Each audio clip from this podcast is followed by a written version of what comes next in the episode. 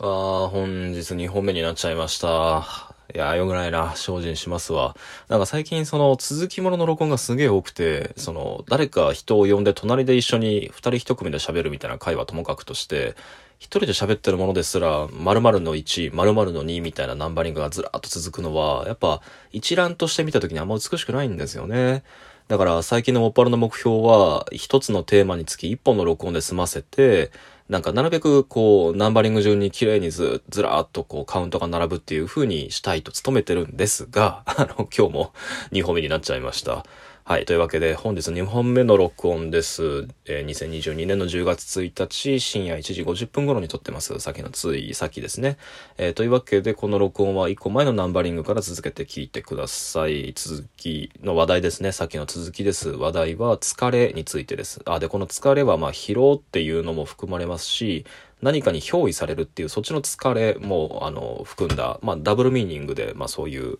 意図、意味を込めたタイトルにしてます。というわけで、話を戻すと、そう、話しにくさの話題でした。で、話しにくさの、が、あ、なんかこう加速した、えー夜があったと、昨晩は。あの、初めて紹介された夫妻と、えっ、と、まあ、長い付き合いのあるゆ倉津さんっていう方とで4人でテーブルを囲んで喋っていたんだけど、うまいこと喋れんと。で、まあ、年下であること、最年少であった、まあ、希少なテーブルであったっていうことだったり、まあ、初対面の人をいきなりこう、あの、夫妻として紹介してもらったっていうことだったり、多分いろんな要素が混ざって緊張したんだろうけど、まあその時にこう、そういう自分をがその場に、うんそう、そういう場に含まれてる自分をさらに外から見てる自分みたいな、だから理人的な状態にバッとスイッチが入ってしまって、で、これほんと時々、っていうか、まあ、だいぶ久しぶりだけどね、それでも、あの、なっちゃうやつで、なんかこう、その場にいるんだけど、心ここに、ここにあらずですね、その、ふわーっとしちゃって、で、なんかこう、あ、相づちすらも、なんか忘れちゃう瞬間があったりするんですよ、そういう時って。で、で、これはいかんいかんと、その、なんだったら空気も悪くしてしまってるなってことで、その時に僕が行うことが、あの、誰かのモノマネをして、あの、そのテーブルの中にいるっていう現実感を取り戻す。で、やがてその現実感を取り戻していくうちに俯瞰しているその視野自体が、まあ頭が忘れていくんでしょうね。まあ集中することで忘れていってくれて、えっと、その場に没入できると。まあつまりこう、その場に没入するために戻ってくる、そその場に没入するために、その場に戻ってくるために僕はなんか他者のイメージを借りるっていうことがあるんだけど、で、そしてそれはなんか、あの、俯瞰して向こう側にある関係なくなってしまった、えーけれどもそこに自分がどうやら、どうやらいるらしいっていう世界に対して、いかに自分をプレイヤブルなキャラクターとして操作して画面の外から、えー操作してるうちに、えっ、と、ゲームとして没入していって、えっ、と、自分の、えー体と、えっ、と、とか、まあ自分自身の話なんですけどね、自分の体と自分の意識を再び元々元の一つに戻すっていうその操作は、あの、僕にとって多分なんか格闘ゲームとかを20年以上遊んでるから、なんかそういうゲーミングの比喩みたいなものが頭に入ってるんだと思うんだけど、まあともかくそういうのが昨日は久々に起動してしまった夜なんですよね。で、そういう時は、あの、誰かのモノマネをして、あの、その場に自分がいるんだってことに没入していくわけなんだけど、で、ごめんなさい。なんか話が繰り返しになっちゃった。あの、昨晩は、それも最初試したんだけどうまくいかなかった。えーで、倉津さんの隣にいて、で、倉津さんのパートナーに、が座っているべき席なのかもしれない、ここはと思ったことで余計それが混乱したんですよね。あの、クラスさんがね、その、僕とも付き合いが長いし、で、僕と以上に付き合いが長い、その、テラマットさんって方が迎えにいらっしゃったことで、で、まあ、その、配偶者の方もいらっしゃると。で、その3人を、その、付き合わせて喋るっていうこと。で、その3人それぞれも多分、倉津さんからしたらすごく深く話が通じる方で、まあものすごい喜んでくれていて、で、僕もそれすごい嬉しかったんだけど、なんか楽しく喋ってるわけですよ。で、話題はね、もうどんどん高温で早口になっていって、で、もう、なんだろうな、食べるのも忘れていくわけですよね。ずっと口が動いていて、倉津さんは。で、その倉さんの手元に置かれた取り分けられた料理っていうのが、まあ、どんどん手がつけられず、あの、冷めていくわけですよ。で、僕がそればっかり横で気にしていて、あの、倉さんそろそろ食べましょうとか、喋りすぎ喋りすぎとか、で、そろそろ次注文しないとなくなっちゃうから、倉さん。で、あ、もうもう分かったから、みたいな感じのツッコミ役に途中で回ってしまって、で、これもふと気づくわけですよ。あれこれ、全く同じコミュニケーション僕普段イマムとご飯食べに行った時にやってるわと。てかもっと言うとイマムを、えっ、と、連れて誰かと一緒に食事会に行った時に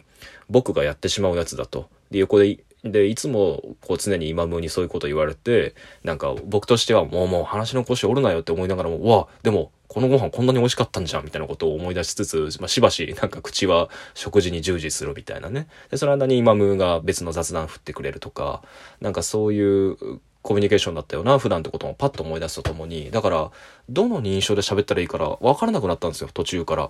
や、だから、僕が、あの、その場で、えっ、と、例えば、迎えにいるテラマットさんとか、まあ、そのパートナーの方とかが、あの、まあ、美術の話の、美術の話だったり、最近の批評の話だったりをする。まあ、だったらば、ここでは、まあ、最近あったこういう人がこういうことを言ってたなとか、まあ、記憶の中で、えっ、と、読んだこの本のこの著者だったらこういうこと言うだろうな、みたいなことがパッパッと頭に自動的に浮かんで、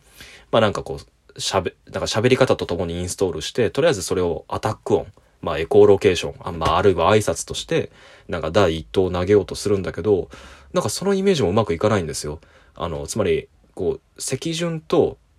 自分が見ている視界、アングル、視座、視点っていうものにこびりついた、今この場に座ってる席は、クラスさんのパートナーが本来座っていたかもしれない。あるいはいるべき席なんだ。あるいは、えっ、と、僕の、えっ、と、パートナーであるイマムが普段見ている視界なんだってことが、ずっとこう、イメージにこびりついて、剥がれなくて、なんかね、なんかこう、ロールプレイがギクシャクしちゃったんですよね。俺、まあ、この感覚伝わりますかね。で、僕もね、すごく不思議だったんで、わからないまま喋ってるんですけど、まあ、つまりこう、うん、自分がインストールしたい認証が、自分が置かれている物理的な位置が、えっと、持ってきている別の印象、別の認証みたいなものとバッティングを起こして、すごいね、喋りにくかったんですよね、最初の2時間。うん。で、まあ多分ね、思い出すと多分、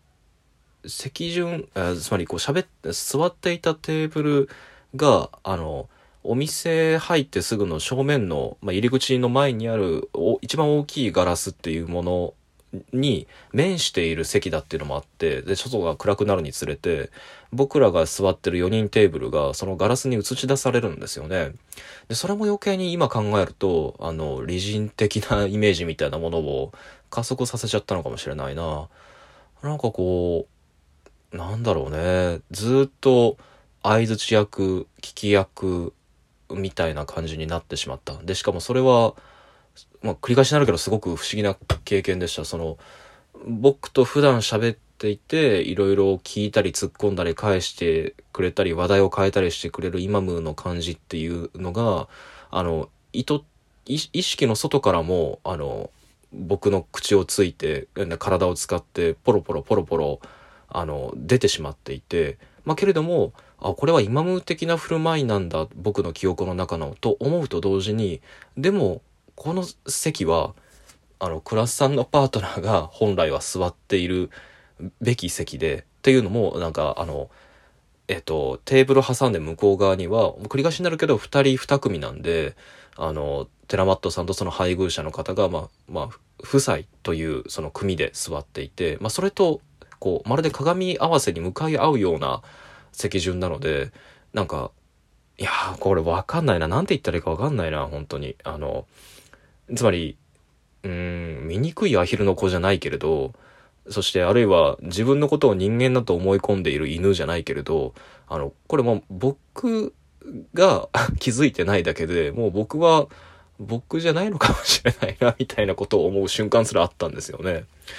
うん。で、まあでもでも、あの、繰り返しになるけど、まあすごい楽しい時間になったんですよ、結果として。で、後半2時間は、あの、普段通りど、ゆっくりこうしゃ喋り出すことができたんだけど、まあそれもどうやったかっつったらやっぱりモノマネというか、あの、誰々的な和法みたいな感じのをこう頭でまあ誇張して真似しつつ喋りつつってことでまあ普段の自分の喋りにゆっくり連続していったわけなんだけどまあでもそれにしたってエンジンにしたのがなんかほとんどエピソードトークでねなんか最近誰々に僕ってこんなこと言われたんですよとかなんか誰々と初めて知り合ったのはこういう瞬間でとかあんまりそういう話の入り方すること僕はあんまないんだけどあの、なんだろうな、まあ、良くも悪くも空気読めず、いきなり話題話題単位でバッと入るみたいなのが普段の喋り方で、昨日はその、僕ってのは誰にこう言われた人間だとか、誰と初めて会った時は僕はこういう状況だったとか、なんかエピソードトークで、こう、外界、外角から自分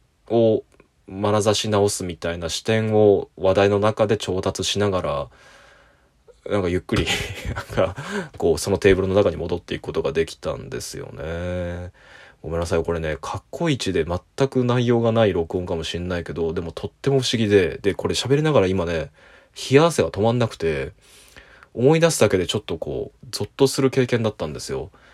あの、こう、ガラスに映った、こう、4人組のテーブルで、でも僕の視界は当たり前だけど僕の視界は一人称視点というか僕自身の肉体は映らないわけでけど初対面の人たちなんでその喋り方と、えっと、動揺と、喜んでるんだったり怒りだったり苛立ちだったりの表情のパターンが全くつかめないんですよね。あのだからそれにも驚いた。初めて会った人たちの中に僕がどういうふうに内面みたいなものを見出していくのか。で、その先、前には一回表情の